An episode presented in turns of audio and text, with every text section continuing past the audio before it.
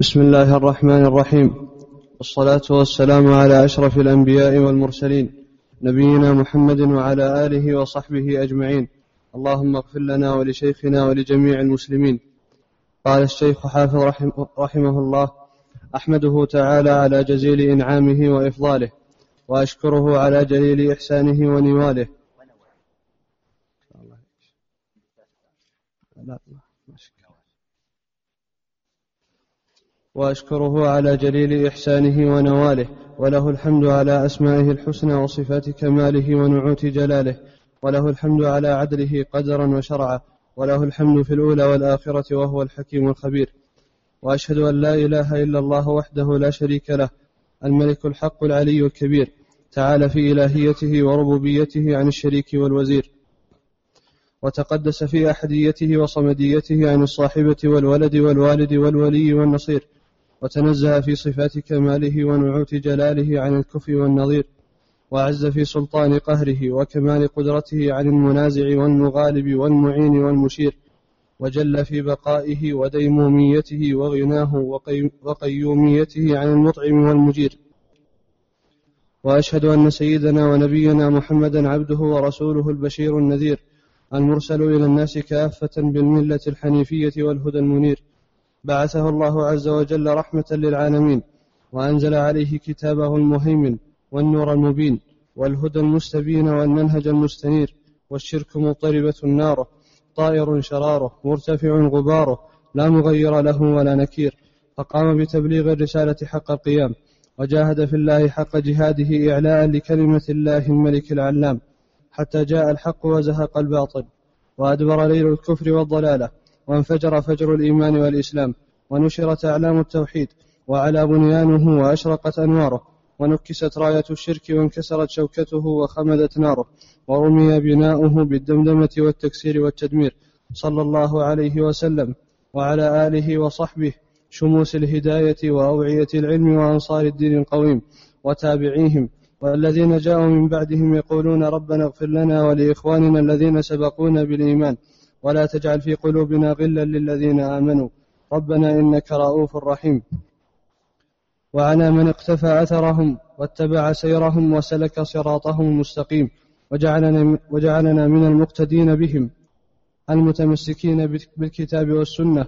نقف معهما وبسيرهما نسير.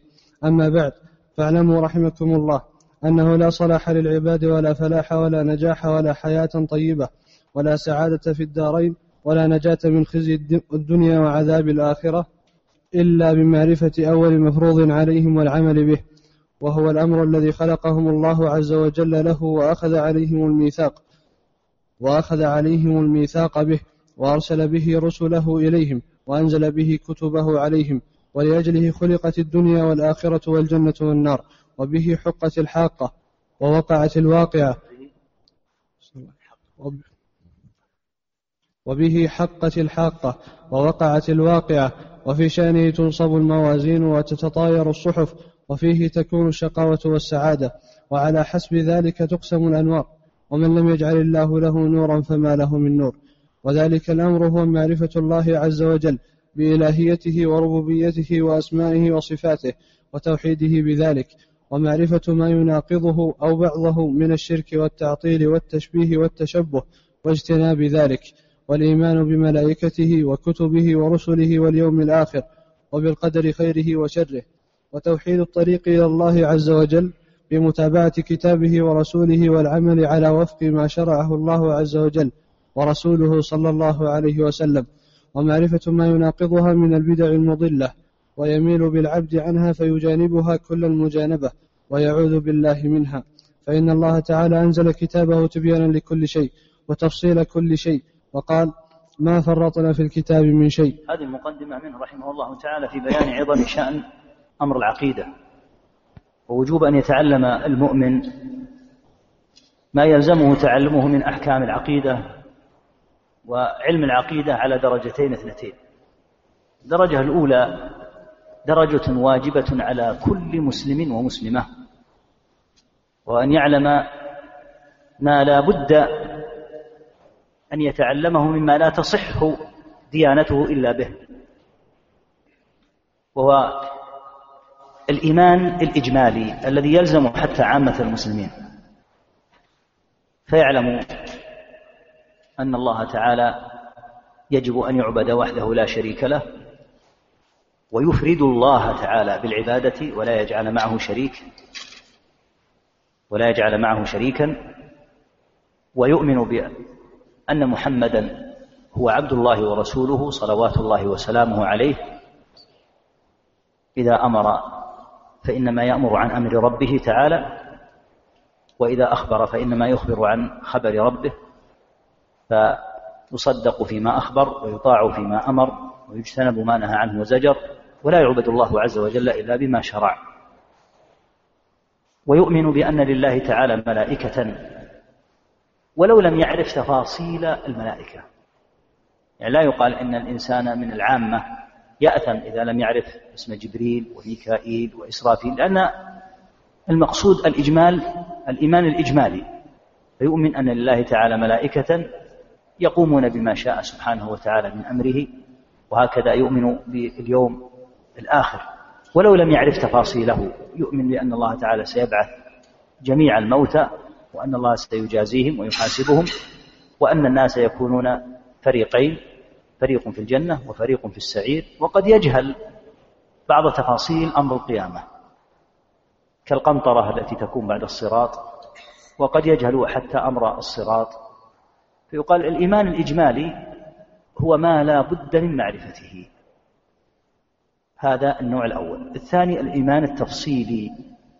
وهو أشرف وأعظم وأجل أنواع العلم الشرعي على الإطلاق. أفضل العلوم التي تشغل بها الأوقات وتمضى بها الأعمار وتمضى فيها الجهود هو علم العقيدة. وهو لطلبة العلم يأخذون الاعتقاد مفصلا. وهذا الكتاب كتاب الشيخ حافظ رحمة الله تعالى عليه كتاب تميز بمزايا ثلاث. المزية الأولى أنه سهل العبارة. المزية الثانية أنه جمع أمور الاعتقاد بحيث يمكن أن يقال إنه أحاط بمسائل الاعتقاد كلها وبتفاصيلها. الأمر الثالث أنه يورد النصوص من القرآن ومن السنة ومن أحاد ومن كلام الصحابة والتابعين كثيرا جدا. الكتاب مليء مل بالآثار وبالأحاديث والآيات القرآنية وهذه مزية مهمة جدا في الكتاب. يعني كأن الكتاب موسوعة صغيرة. فيها النصوص إذا أردت موضوع القدر مثلا. إذا أردت موضوع التوكل إذا أردت موضوع حكم السحر والسحرة. فإذا رجعت إليه في الغالب رحمه الله تجده قد استوفى المقام من جهة النصوص. هذه ليست سهلة. إضافة إلى كونه سهل العبارة وكونه مستوعبا لمسائل الاعتقاد. فينبغي أن نحسن القصد ونخلص لله تعالى في قراءة مثل هذا الكتاب وتعلمه فهو كتاب نافع جدا وهو أيسر من شرح الطحاوية. شرح الطحاوية قد تكون بعض المواضع فيها وعورة وفيها صعوبة لكن هذا سهل سترى إن شاء الله تعالى ذلك.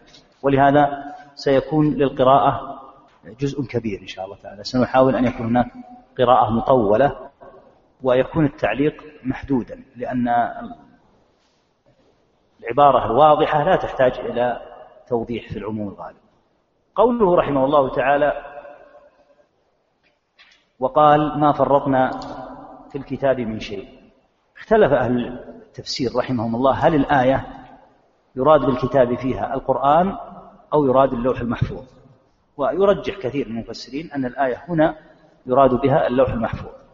وقوله تعالى ما فرطنا في الكتاب من شيء كما قال النبي صلى الله عليه وسلم وكتب في الذكر كل شيء أي في اللوح المحفوظ. ومن أهل العلم من قال إن الآية في القرآن. الآية الآتية هي قطعا في القرآن. ونزلنا عليك الكتاب تبيانا لكل شيء. واضح ما في القرآن. تنزيل الكتاب يراد به القرآن. نعم. فإن الله تعالى أنزل كتابه تبيانا لكل شيء وتفصيل كل شيء. وقال ما فرطنا في الكتاب من شيء. وقال ولا يأتونك بمثل إلا جئناك بالحق وأحسن تفسيرا. وأرسل رسوله بذلك الكتاب مبلغا ومبينا ليقرأه على الناس على مكث ويبينه لهم. أتم البيان. ويحكم فيما هم فيه يختلفون. ويهديهم به إلى صراط مستقيم. فقال تعالى ونزلنا عليك الكتاب تبيانا لكل شيء وقال تعالى ما كان حديثا يفترى ولكن تصديق الذي بين يديه وتفصيل كل شيء وهدى ورحمة لقوم يؤمنون وأنزلنا إليك وقال تعالى وأنزلنا إليك الذكر لتبين للناس ما نزل إليهم ولعلهم يتفكرون. وقال تعالى وما أنزلنا عليك الكتاب إلا لتبين لهم الذي اختلفوا فيه وهدى ورحمة لقوم يؤمنون. وقال تعالى يا أهل الكتاب قد جاءكم رسولنا يبين لكم كثيرا مما كنتم تخفون من الكتاب ويعفو عن كثير. قد جاءكم من الله نور وكتاب مبين. يهدي به الله من اتبع رضوانه سبل السلام ويخرجهم من الظلمات إلى النور ويخرجهم من الظلمات إلى النور بإذنه ويهديهم إلى صراط مستقيم. ولا شفاء للقلوب والأرواح ولا حياة لها إلا بطاعة الله تعالى ورسوله صلى الله عليه وسلم والاستجابة لله تعالى ولرسوله صلى الله عليه وسلم. قال الله تعالى يا أيها الذين آمنوا أطيعوا الله ورسوله ولا تولوا عنه وأنتم تسمعون. ولا تكونوا كالذين قالوا سمعنا وهم لا يسمعون. إن شر الدواب عند الله الصم البكم الذين لا يعقلون. ولو علم الله فيهم خيرا لأسمعهم. ولو أسمعهم لتولوا وهم معرضون. يا أيها الذين آمنوا استجيبوا لله وللرسول إذا دعاكم لما يحييكم. الآيات. وقال تعالى إنما يستجيب الذين يسمعون. والموتى يبعثهم الله ثم إليه يرجعون. ولم ينجي الله تعالى من عذابه ولم يكتب رحمته إلا لمن اتبع كتابه ورسوله كما قال تعالى عذابي أصيب به من أشاء ورحمتي وسعت كل شيء فسأكتبها للذين يتقون ويؤتون الزكاة والذين هم بآياتنا يؤمنون الذين يتبعون الرسول النبي الأمي الذين يجدونه مكتوبا عندهم الذين يتبعون الرسول النبي الأمي الذين يج... الذي الذين يتبعون الرسول النبي الأمي الذي يجدونه مكتوبا عندهم في التوراة والإنجيل يأمرهم بالمعروف وينهاهم عن المنكر ويحل لهم الطيبات ويحرم عليهم الخبائث ويضع عنهم يسرهم والأغلال التي كانت عليهم. فالذين آمنوا به وعزروه ونصروه واتبعوا النور الذي أنزل معه أولئك هم المفلحون. وقد كان الرسول يبعث في قومه خاصة وبعث محمد صلى الله عليه وسلم إلى الناس كافة. كما قال تعالى قل يا أيها الناس إني رسول الله إليكم جميعا الذي له ملك السماوات والأرض لا إله إلا هو يحيي ويميت فآمنوا بالله ورسوله النبي الأمي الذي يؤمن بالله وكلماته واتبعوه لعلكم تهتدون. وقال تعالى وما أرسلناك إلا كافة للناس بشيرا ونذيرا ولكن أكثر الناس لا يعلمون. ولم يتوفه الله تعالى حتى أكمل له الدين وبلغ البلاغ المبين وبين للناس ما نزل إليهم أوضح التبيين وترك أمته على المحجة البيضاء ليلها كنهارها لا يزيغ عنها بعده إلا هالك وما من طائر يطير بجناحيه إلا وقد ذكر لهم منه علم. إلا وقد ذكر لهم منه علما وهدى الله به الذين آمنوا لما اختلفوا فيه من الحق بإذنه والله يهدي من يشاء إلى صراط مستقيم. كما قال تعالى كان الناس أمة واحدة فبعث الله النبيين مبشرين ومنذرين وأنزل معهم الكتاب بالحق ليحكم بين الناس فيما اختلفوا فيه وما اختلف فيه إلا الذين أوتوه من بعد ما جاءتهم البينات بغيا بينهم فهدى الله الذين آمنوا لما اختلفوا فيه من الحق بإذنه والله يهدي من يشاء إلى صراط مستقيم. قال ابن عباس رضي الله عنهما كان بين نوح وآدم عشرة قرون كلهم على شريعة من الحق فاختلفوا فبعث الله النبيين مبشرين ومنذرين. وكذلك هي في قراءة عبد الله وأبي بن كعب وهذا التفسير مروي عن قتادة ومجاهد أيضا. وقوله وكذلك هي في قراءة في قراءة عبد الله وأبي بن كعب وهذا التفسير مروي عن قتادة ومجاهد ومجاهد أيضا. وكذلك هي في قراءة عبد الله وأبي بن كعب وهذا التفسير مروي عن قتادة ومجاهد أيضا. نعم في قوله عز وجل كان الناس أمة واحدة. أي في الحق والتوحيد هذا الصحيح.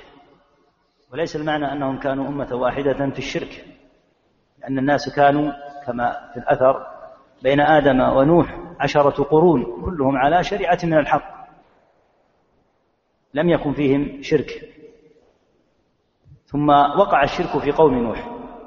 ولهذا إذا جمعت قوله تعالى كان الناس أمة واحدة فبعث الله النبيين المبشرين مع قوله تعالى وما كان الناس إلا أمة واحدة فاختلفوا علمت المعنى ما كان الناس إلا أمة واحدة يعني في الحق. فاختلفوا كما في الآية الأخرى فبعث الله النبيين مبشرين أي أن بعثة النبيين جاءت لإصلاح الخلل. الذي وقع من اختلافهم وكان أول رسول بعد وقوع الشرك هو نوح عليه الصلاة والسلام نعم. وقوله وما اختلف فيه إلا الذين أوتوه من بعد ما جاءتهم البينات بغيا بينهم أي من بعد ما قامت الحجج عليهم وما حملهم على ذلك إلا البغي من بعضهم على بعض وقوله تعالى فهدى الله الذين آمنوا لما اختلفوا فيه من الحق بإذنه قال النبي صلى الله عليه وسلم نحن الآخرون السابقون يوم القيامة فنحن أول الناس دخولا للجنة بيد أنهم أوتوا الكتاب من قبلنا وأوتيناه من بعدهم فهدانا الله لما اختلفوا فيه من الحق بإذنه فهذا اليوم الذي اختلفوا فيه وهدانا الله له فالناس لنا فيه تبع فغدا لليهود وبعد غد للنصارى. رواه عبد الرزاق وهو في الصحيح من طرق من طرق بألفاظ وعن عبد الرحمن بن وعن عبد الرحمن بن زيد بن زيد بن أسلم عن أبيه في قوله تعالى فهدى الله الذين آمنوا لما اختلفوا فيه من الحق بإذنه فاختلفوا في يوم الجمعة فاتخذ فاتخذوا اليهود يوم السبت والنصارى يوم الأحد. فاختلفوا في يوم الجمعة. فاتخذوا اليهود يوم الس...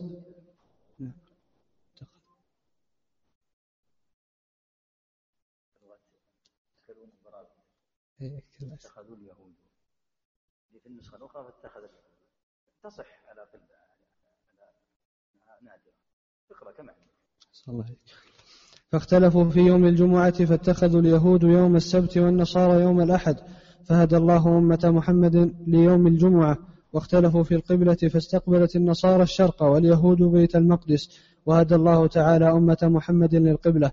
واختلفوا في الصلاة فمنهم من يركع ولا يسجد ومنهم من يسجد ولا يركع ومنهم من يصلي وهو يتكلم ومنهم من يصلي وهو يمشي. فهدى الله تعالى أمة محمد للحق من ذلك. واختلفوا في إبراهيم عليه الصلاة والسلام. فقالت اليهود كان يهوديا وقالت النصارى كان نصرانيا وجعله الله حنيفا مسلما. فهدى الله أمة محمد إلى الحق من ذلك. واختلفوا في عيسى عليه الصلاة والسلام. فكذبت اليهود. فكذبت اليهود وقالوا لأمه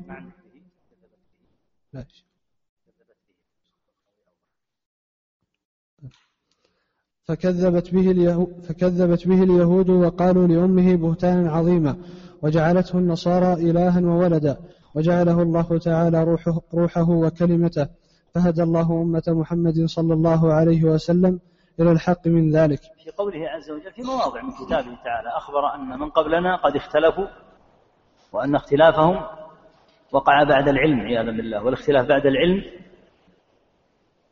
يحملهم عليه البقي كما قال تعالى لم يكن الذين كفروا من أهل الكتاب والمشركين منفكين حتى تأتيهم البينة. رسول من الله يتلو صحفا مطهرة فيها كتب قيمة وما تفرق الذين أوتوا الكتاب إلا من بعد ما جاءتهم البينة. وأخبر تعالى في مواضع من كتابه أنهم قد اختلفوا بعد العلم. بغوا وطغوا وتركوا الحق. ومن ذلك ما ذكره زيد بن أسلم رحمه الله هنا. فالجمعة كانت مفروضة على اليهود وعلى النصارى ولم يفرض عليهم لا السبت ولا الأحد. اختلفوا فيه فصار اليهود إلى السبت وصار النصارى إلى الأحد. وهكذا اختلافهم عن هذه الأمة في الصلاة. اختلافهم عن عن هذه الأمة في القبلة. اختلافهم عن الأمة في أمر إبراهيم عليه الصلاة والسلام. تزعم النصارى أنه نصراني وتزعم اليهود أنه يهودي. وما كان يهوديا ولا نصرانيا. بل كان صلوات الله وسلامه عليه حنيفا مسلما ولم يكن يوما من الأيام من المشركين عليه الصلاة والسلام. اختلفوا في عيسى وأمة. النصارى ألهت عيسى. واليهود قالوا فيه القول العظيم بأنه كاذب وبأنه مفتري. فهدى الله تعالى هذه الأمة إلى الحق. فمن أعظم الإجرام والتعدي والطغيان في أرض الله أن ينشر بين المسلمين ما عليه النصارى واليهود. لأن نشر هذا في المسلمين يعني أن يوقع أهل الإسلام فيما وقع فيه من قبلهم فيترك الحق الذي جاء به رسول الله صلى الله عليه وسلم إلى باطل هؤلاء. ولهذا هؤلاء النقلة لما عليه أهل الكفر أو لما عليه أهل الإلحاد. هؤلاء أبغض الناس إلى الله تعالى كما قال صلى الله عليه وسلم أبغض الناس إلى الله ثلاثة ملحد في الحرم ومبتغ في الإسلام سنة الجاهلية ومطلب دم امرئ مسلم بغير حق ليهريق دمه. فالذين يسعون إلى نشر ما عليه أهل الجاهلية ومن هم أهل الجاهلية؟ كل من خالف الأنبياء وعلى رأسهم أهل الإلحاد وأهل الفلسفات الحديثة.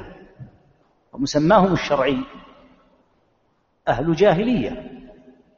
الغربيون وإن وصلوا إلى ما وصلوا إليه فهم أهل جاهلية. هم ليسوا جهلة في أمور دنياهم لكنهم جهلة بربهم جهلوا, جهلوا أعظم شيء. كما قال تعالى يعلمون ظاهرا من الحياة الدنيا وهم عن الآخرة هم غافلون. فمن نشر مقولاتهم ودعا إليها وتبناها أو نشر التنصير أو اليهودية فلا شك أنه قد نشر سنة أهل الجاهلية في المسلمين وهو بهذا ناشر للكفر بين أهل الإسلام فهو من أعظم الناس بغيا وتعديا وطغيانا. نعم. وقال الربيع بن أنس في قوله عز وجل فهدى الله الذين آمنوا لما اختلفوا فيه من الحق بإذنه. أي عند الاختلاف أنهم كانوا على ما جاءت به الرسل قبل الاختلاف. أقاموا على الإخلاص لله عز وجل وحده وعبادته لا شريك له وإقام الصلاة وإيتاء الزكاة فأقاموا على الأمر الأول الذي كان قبل الاختلاف وكانوا شهداء على الناس يوم القيامة شهداء على قوم نوح وقوم على قوم نوح وقوم هود وقوم صالح وقوم شعيب وآل فرعون وأن رسلهم قد بلغوهم وأنهم كذبوا رسلهم. وفي, وفي قراءة أبي بن كعب وليكونوا شهداء على الناس يوم القيامة والله يهدي من يشاء إلى صراط مستقيم. وكان أبو العالية رحمه الله تعالى يقول في هذه الآية المخرج من الشبهات والضلالات والفتن.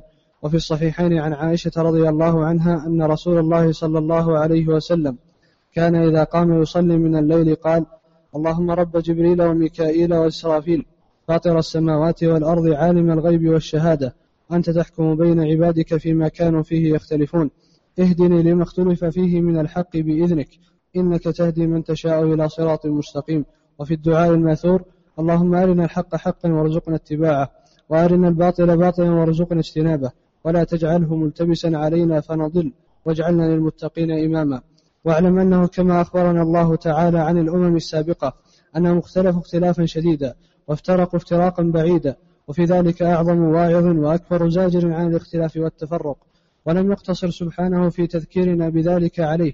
بل زجرنا عن الاختلاف زجرا شديدا وتوعد على ذلك وعيدا أكيدا.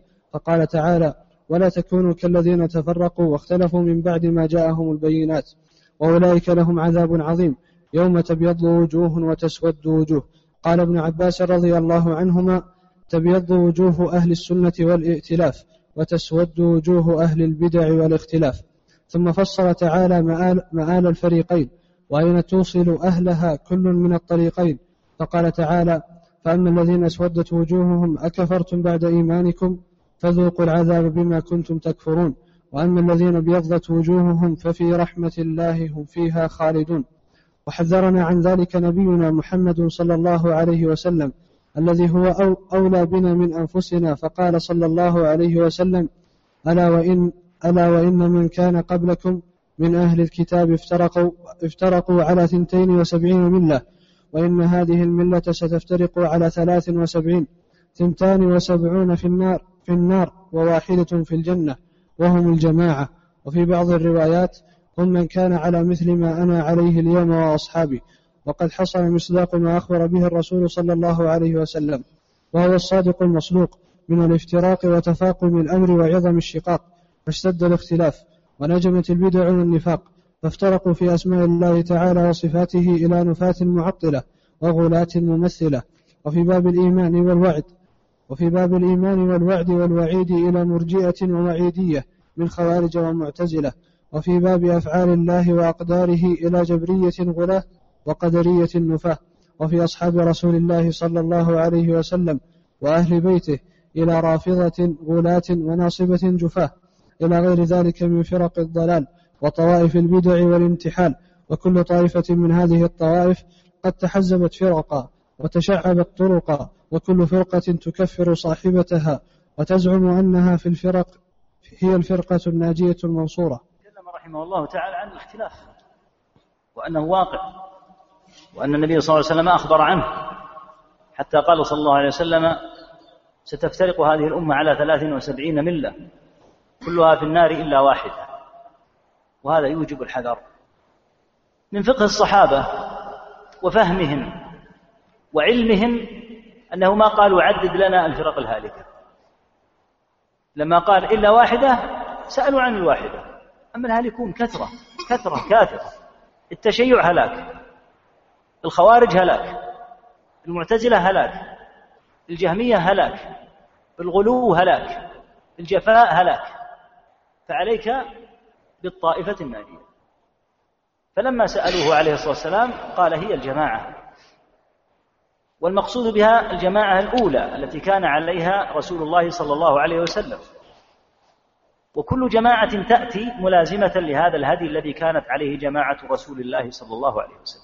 فإنها جماعة حتى لو كانت قلة. يعني لو كان في بعض البلاد ملايين من الناس كلهم روافض. توجد منطقة فيها سنة وتوحيد وإظهار للحق فهذا العدد القليل وإن كان بالمئات أو حتى بالعشرات هم الجماعة وتلك الجموع الغفيرة ليست بشيء. لما؟ لأن العبرة ليست بالكثرة. قال تعالى وإن تطع أكثر من في الأرض يضلوك يضلوك عن سبيل الله. ولكن العبرة أن هؤلاء القليل لزموا ما كانت عليه الجماعة الأولى جماعة رسول الله صلى الله عليه وسلم. هذا قال الجماعة. وفي اللفظ الآخر قال من كان مثل ما, على ما أنا عليه اليوم وأصحابي. فدل على أن من كان على مثل ما عليه رسول الله صلى الله عليه وسلم إلى قيام الساعة فإنه هو الناجي. وهذا يستوجب من طالب العلم الحرص على علم العقيدة. لأنك لن تعرف هذه الفرقة الناجية إلا بصفاتها واعتقادها. ومن أعظم صفاتها أنها, صفة أنها فرقة متوسطة. وإذا قلنا متوسطة فكل أحد يدعي التوسط. والتوسط المقصود به الذي كان عليه رسول الله صلى الله عليه وسلم فإنه قطعا كان على الوسط. ثم الفرق بعد ذلك إما أن تغلو وتزيد كما فعل الخوارج. وإما أن تجفو وتقصر عن هدي رسول الله صلى الله عليه وسلم كما فعلت المرجئة مثلا. فمن غلا فقد ضل. ومن جفا فقد ضل ولا يبقى إلا هدي رسول الله صلى الله عليه وسلم. ولهذا قال الله له قل هذه سبيلي أدعو إلى الله على بصيرة أنا ومن اتبعني. فمن اتبع النبي صلى الله عليه وسلم فإنه يمشي على نفس سبيله أي على نفس طريقه. فمن قال هذا طريق ما يكفي لا بد من الزيادة يقال غلا. ومن قال هذا السبيل فيه شدة وفيه غلظة. وقصر فقد جفا. أما لو قاله واعتقد قال طريق رسول الله صلى الله عليه وسلم لا يكفي حتى أنا أوجد. طريقا هذا يكفر. لكن قد يجهل أن هذا هو طريق رسول الله صلى الله عليه وسلم فيكون مبتدعا. ولو أنه قال هذا الذي جاء به رسول الله صلى الله عليه وسلم تشدد وزيادة عن الحد لا بد أن نقصر عنه فإنه يكفر بالإجماع. لكن كثيرا من هذه الفرق تزعم أنها على هدي وعلى سنة هي فيها بزعمها ملازمة للطريق الحق. أما لو اعتقد أحد أن عين ما جاء به النبي صلى الله عليه وسلم غير مناسب إما بدعوى أنه فيه شدة أو بدعوى أن فيه قصور فإنه يكفر. لكن هذه الفرق لا تقول هذا ولا يجرؤ أحد أن يصرح بمثل هذا. فالحاصل أن علم العقيدة يبين لك السنة ويوضح لك من زل ومن ضل من زاد ومن جفى على ما ذكر هنا حيث انقسموا في باب الإيمان في باب القدر في باب الصحابة في عدة أبواب في باب الصفات. انقسموا إلى فريقين اثنين.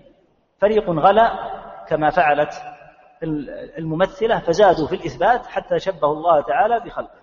وفريق جفى فنفوا ما أثبت الله بدعوى أنهم ينزهون الله. وهكذا في بقية الأبواب وتأتينا إن شاء الله عز وجل بقية. نعم. وقد أخبر الصادق المصدوق صلى الله عليه وسلم أن الفرقة الناجية هم من كان على مثل ما كان عليه هو وأصحابه وليس أحد من هؤلاء كذلك بل إنهم قد ضلوا من قبل وأضلوا كثيرا وضلوا عن سواء السبيل وذلك لأنه لا يعرف ما كان عليه النبي صلى الله عليه وسلم وأصحابه إلا من طريق سننه المروية وآثاره المصطفوية التي هي الشريعة الغراء والمحجة البيضاء وهؤلاء من أبعد الناس عنها وأنفر وأنفرهم منها وإنما تصلح هذه الصفة لحملتها وحفاظها ونقادها المنقادين لها المتمسكين بها الذابين عنها يقفون عندها ويسيرون بسيرها لا ينحرفون عنها يمينا ولا شمالا ولا يقدمون عليها لأحد مقالا ولا يبالون من خالفهم ولا من خذلهم ولا يضرهم ذلك حتى يأتي أمر الله تبارك وتعالى. أعني بذلك أئمة الحديث وجهابذة السنة وجيش دولتها المرابطين على ثغورها الحافظين حدودها الحامين حوزتها. وفقهم الله عز وجل للاستضاءة بنورها والاهتداء بهديها القويم وهداهم لما اختلفوا فيه من الحق بإذنه. والله يهدي من يشاء إلى صراط مستقيم. فآمنوا بما أخبر الله به في كتابه وأخبر به عبده ورسوله محمد صلى الله عليه وسلم في سنته. وتلقوه بالقبول والتسليم. إثباتا بلا تكييف ولا تمثيل وتنزيها بلا تحريف ولا تعطيل. فهم الوسط في فرق هذه الأمة كما أن هذه الأمة هي الوسط في الأمم. فهم وسط في باب في باب صفات الله تعالى بين أهل التعطيل الجهمية وأهل التمثيل المشبهة. وهم وسط في باب أفعال الله تعالى بين الجبرية والقدرية وفي باب وعيد الله بين المرجئة والوعيدية من القدرية وغيرهم وفي باب الإيمان والدين بين الحرورية والمعتزلة وبين المرجئة والجهمية وفي أصحاب رسول الله صلى الله عليه وسلم بين الرافضة والخوارج فهم والله أهل السنة والجماعة وهم الطائفة المنصورة إلى قيام الساعة الذين لم تزل قلوبهم على الحق متفقة مؤتلفة وأقوالهم وأعمالهم وعقائدهم على الوحي لا متفرق لا مفترقة ولا مختلفة. فانتدبوا لنصرة الدين دعوة وجهادا وقاوموا أعداءه جماعات وفرادا ولم يخشوا في الله لومة لائم ولم يبالوا بعداوة من عاد فقهروا البدع المضلة وشردوا بأهلها واجتثوا شجرة الإلحاد بمعاول السنة من أصلها فبهتوهم بالبراهين القطعية في المحافل العديدة وصنفوا في رد شبههم ودفع باطلهم وإدحاض حججهم الكتب المفيدة فمنهم المتقصي للرد على الطوائف بأسرها ومنهم المخلص لعقائد السلف الصالح من غيرها. ولم تنجم بدعة من المضلين الملحدين إلا ويقيض الله لها جيشا من عباده المخلصين فحفظ الله بهم دينه فحفظ الله بهم دينه على العباد وأخرجهم بهم من ظلمات الزيغ والضلالة إلى نور الهدى والرشاد وذلك مصداق وعد الله عز وجل بحفظه الذكر الذي أنزله كما قال تعالى إنا نحن نزلنا الذكر وإنا له لحافظون وإعلاء لكلمته وتأييدا لحزبه إذ يقول وإن جندنا لهم الغالبون. بين أن الفرقة الناجية هي وسط كما تقدم. وقال علامة ذلك ما هو؟ جميع الفرق الضالة تجهل هدي رسول الله صلى الله عليه وسلم وهدي أصحابه رضي الله عنهم كل الفرق سوى الرافضة يقولون بالقول الجميل الحسن في الصحابة رضي الله عنهم في العموم الأغلب. فإذا قيل لهذه الفرق نحن وإياكم متفقون على أن الذي جاء به رسول الله صلى الله عليه وسلم هو الحق وعلى أن من تبع النبي صلى الله عليه وسلم من الصحابة ناجون. يقولون نعم هذه مسألة نتفق معكم فيها. يقال هاتوا اعتقاد الصحابة. تعرفونه؟ لا يعرفونه. لما؟ لأنهم لا يهتمون بالأسانيد.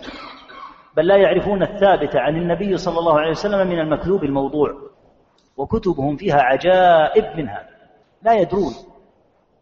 ينسبون للنبي صلى الله عليه وسلم ما لم يقل. ينسبون له الحديث الموضوع. ينسبون للنبي صلى الله عليه وسلم قول الصحابي قول التابعي. ينسبون للنبي صلى الله عليه وسلم مثلا من الأمثال قالته العرب لا تفريق عندهم.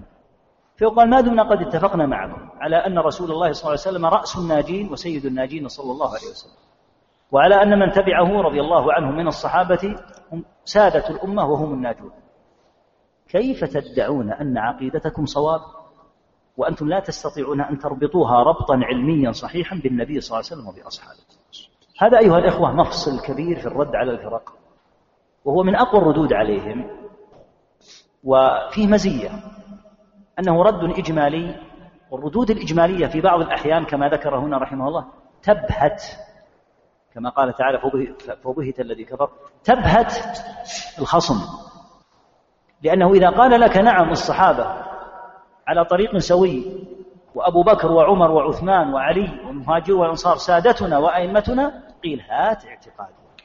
تعرف؟ تستطيع أن تربط اعتقادك هذا الذي أخذته عن المعتزلة أو الجهمية بالصحابة؟ ما تستطيع. بل هل تدري بالكتب التي روت اعتقاد الصحابة؟ لا يدرون.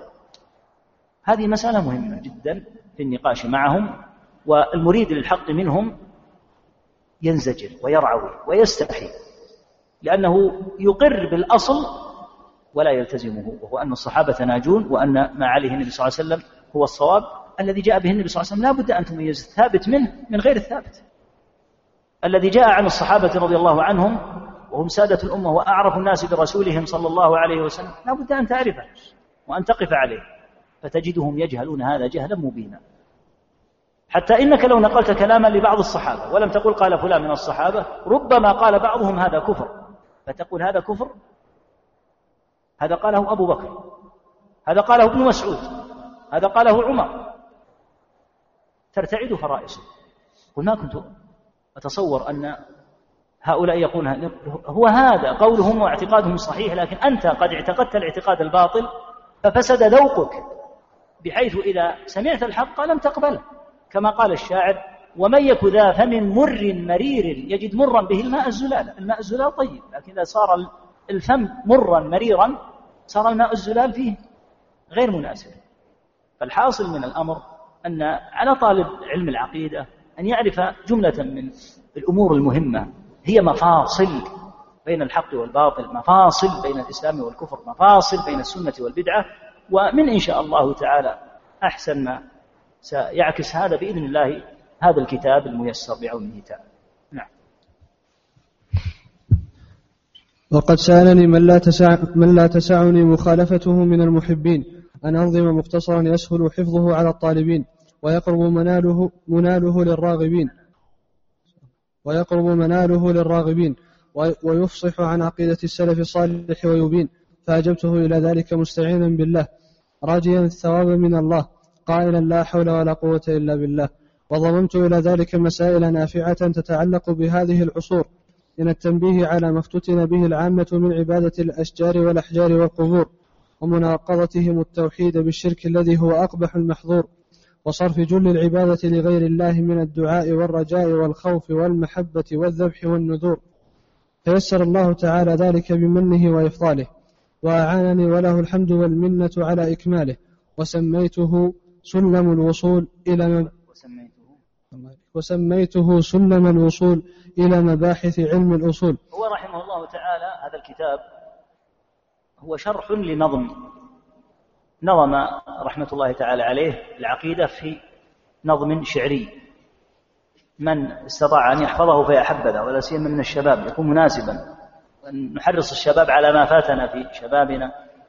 إن قدرت أن تحفظ ما استطعت من المتون من المتون فهذا مناسب جدا لك.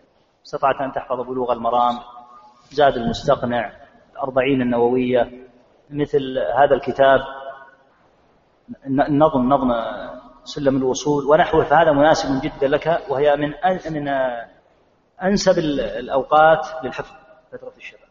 فإذا تقدم بك السن قد يعسر عليك. أن تحفظ. لاحقا مزية حفظ المتون أنها تجمع لك العلوم فإذا شرحت لك وإذا بك قد استحضرت أساساتها أصولها.